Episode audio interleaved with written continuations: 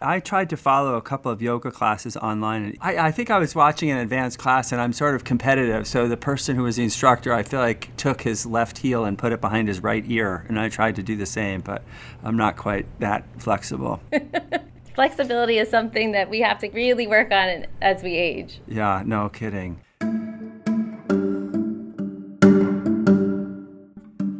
Hi, everyone. I'm Jim Ryan, the president of the University of Virginia, and I'd like to welcome all of you to another episode of Inside UVA. This podcast is a chance for me to speak with some of the amazing people at the university and to learn more about what they do and who they are. My hope is that listeners will ultimately have a better understanding of how UVA works and a deeper appreciation of the remarkably talented and dedicated people who make UVA the institution it is. Today's guest is Erica Perkins, Associate Athletics Director and Executive Director for IM-Rec Sports. Uh, Erica, thanks so much for being here. Thank you for having me. It's an honor. So, first things first, am I right that you once fell off a bridge while running a half marathon and nonetheless completed the race? Yes, I did. Is that what got you interested in sports in the first place? No, um, that might have stopped my career in sports at that point. So tell me a little bit more about it. So, I mean, I was running, uh, you know, signed up for the Colonial Half Marathon in Williamsburg, and the race starts at one o'clock on a Sunday, and it was pouring down rain. It's February, it's cold, and I was soaked at the start line. But here we go. And in that race, there's um, it weaves kind of in and out through some swamp, woodlands, marshy kind of stuff, and the, they have bridges and as you as you go through each of these little bridge parts, the crowd, you know, they funnel in, and so I didn't want to get caught in the crowd, so I wanted to get this thing over with. And I thought I was um, had a superpower and could skirt around everybody on the edge of the bridge, which was a railroad tie. And as soon as I put my foot on it, I slipped. I heard the whole like everyone behind me just have that big like oh, and I was sitting there dangling, mortified, and did like a little hand step over to the embankment, got up and ran because I was so embarrassed I couldn't stand it. And that was unfortunately only at mile five, and I had a long way to go. And so uh, the only thing that got me through was a, a adrenaline and a very bruised ego. Um, well, I'm glad you finished the race.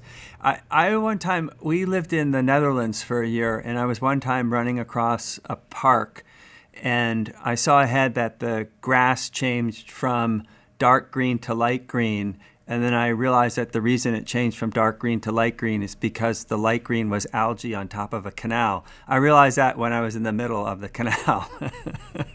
so I know how you were feeling. okay, good. Yeah, it was, uh, it was quite an experience.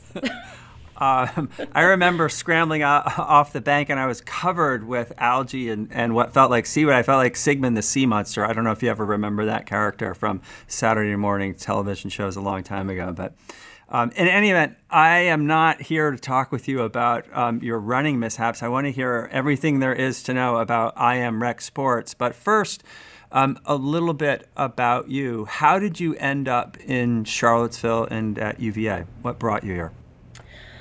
So my husband was actually born and raised in Charlottesville, and um, we moved back shortly after our son was born. And at that time, I was doing a lot of fitness consulting, uh, locally, regionally, on educating and certifying um, in the health and fitness industry.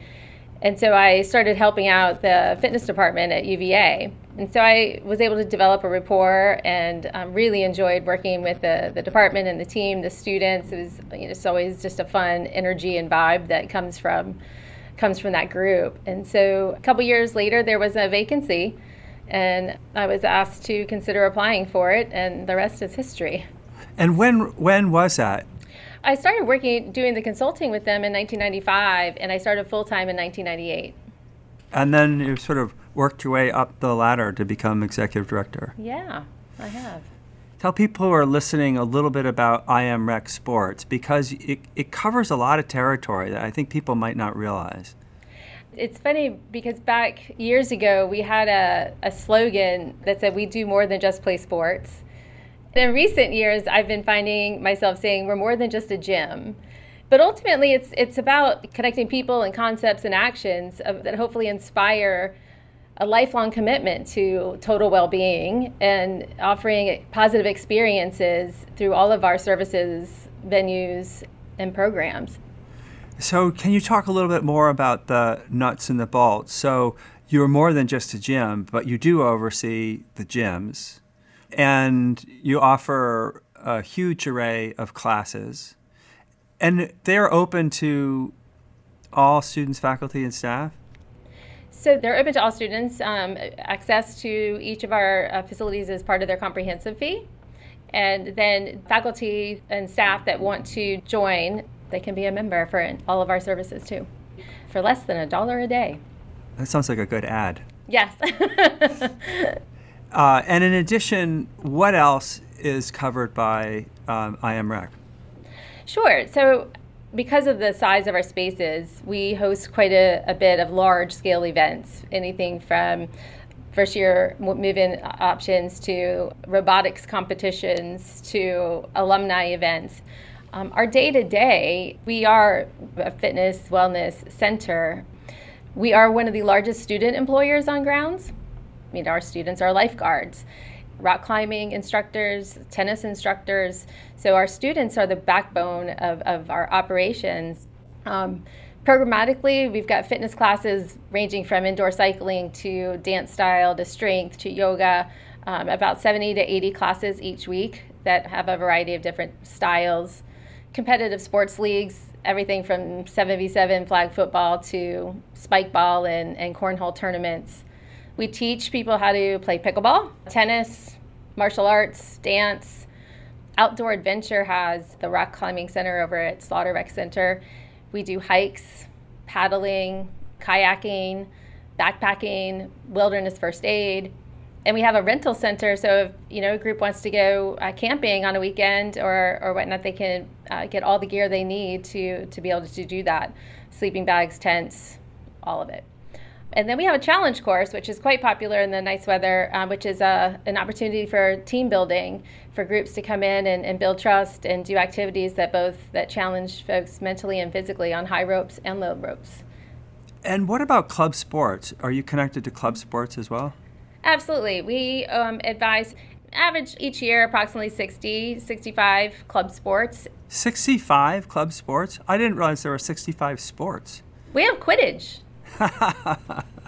I was going to ask you what's the most unusual club sport you have. Do you think that takes the cake? I mean, I think they're all it's, it's unique. There's a lot of dance clubs that are very competitive, you know, nationally. You have we have a traditional soccer, lacrosse, um, and things like that. But there's a lot of different dance groups and ultimate frisbee. The nice thing is, I think it's that the students really sort of drive it, and they get priority reservation in our facilities to to be able to practice together. So you know, the pandemic has obviously changed life and work for everyone, and I know it caused a great deal of disruption in your world. And I wonder if you can talk a little bit about how you and your colleagues coped and what challenges you faced and what changes you made. Yeah, it's. Um, I talk all the time with the team that we really are in the business of people and there's a, a, great deal of satisfaction of, of, interacting and dealing with people. So when the pandemic hit and you had to stay distant, and we, there was a lot of activities that we we just couldn't offer based on guidelines as they were over time. We were closed for about four months, and when we finally reopened, there was definitely a, a lifted energy. People were really happy to get the doors open and be be back. And even though it wasn't full scale services by any stretch of the imagination. Just the ability to see people without the barrier of a screen I felt a little more normal than doing everything via via screen. We moved equipment a lot. The uh, guidelines between 10 feet, 6 feet, and so on and so forth. Our, our basketball courts early on in the pandemic became where we put all of our exercise equipment. Right, I remember seeing that. It was impressive. Yeah, it was a lot of work, and as, as things progressed, the equipment's been back. There's certain things that we still can't offer. We have definitely also tried as a team to make sure if we cannot do it safely and in compliance, we've had to pull pull it back. But everything that we, we can offer in a in a safe way, we have certainly tried to put it out there and be as, as creative as we can to to continue to keep people connected and and, and well, right? It's a you know mental health. Yeah, I think the mental health piece of it is huge. Exactly, and exercise and movement and social engagement is a is a huge component to helping with mental health. So we continue to do as much as we can to provide a forum for people to be able to to tap into activity that that can help. And have you had to move, or did you move many classes outside? Have you taken advantage of the outdoors? We did. Um, we installed new um, outdoor exercise equipment outside, uh, right behind Mem Gym, and that's it's getting some use. We also did a lot of stuff out at the park. We have various fitnessy pieces of equipment that we would roll out and, and use on the turf fields. Uh, we did outside walking classes. We did a lot of guided hikes. Uh, we brought in laser tag. You know, anything and everything we could do outside, we were trying to do so. And then activities that we could do where we could keep decent distance, if you will. So let me ask you a slightly unfair question, which is um, Do you have a favorite gym among the gyms at UVA? Uh, no. And this is because they're each unique. I think that's the right answer for you to give. they're very unique, and, and I think that that's what is fun because right there they offer different you know different things. So the Slaughter Rec Center has a rock climbing, and the outdoor rental center is there. And the gym is a little bit more functional strength training as opposed to all the selectorized equipment and things like that. Whereas Mem Gym, that's the only one that has a combative boxing room. I didn't know it had a boxing room. It does. It's very cool. And Mem is just the original. It's going to be turning 100 years old, and it, just has a total nostalgia to it. Right. Yeah, no, it's a very classic looking gym. Yes. So that one's a ton of fun. And, um, you know, North Grounds, um, it has a pool that a lot of our swimmers enjoy going over there. We don't have to work around the varsity athletic schedule. We have squash courts over at North Grounds. We have uh, squash and racquetball at North Grounds. And then AFC is uh, our, our largest facility yeah. So I think it's just it depends on what your interest is. Um, maybe that day, that week, or an opportunity to try something different. So, any advice you'd give to students who have not yet taken advantage of um, what you have to offer?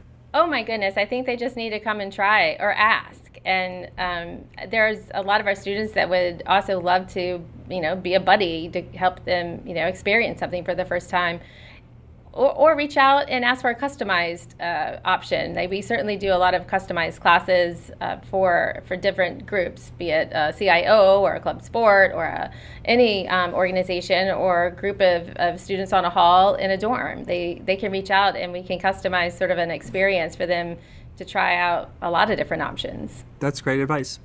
Um, well, Erica, thanks so much for spending time with me and with all of our listeners. And I, I want to thank you not only for um, what you do in normal times, but to thank you and your team for everything you have done during the pandemic to keep facilities open, um, to keep people um, healthy, both physically and mentally, and to work as hard as you can to give people opportunities to continue participating in the incredible programs that you offer. So, on, honestly, on behalf of everyone at UVA, um, you have my deepest gratitude.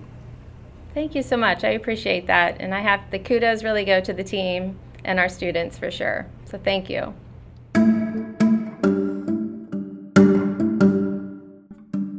Inside UVA is a production of WTJU 91.1 FM and the Office of the President at the University of Virginia. Inside UVA is produced by Mary Garner McGee, Brooke Whitehurst, Matt Weber, and Nathan Moore. We also want to thank Erica Perkins, Monica Shack, Athena Hanny, and McGregor McCants. Our music is turning to you from Blue Dot Sessions. Listen and subscribe to Inside UVA in Apple Podcasts, Spotify, or wherever you get your podcasts. We'll be back soon with another conversation about the life of the university.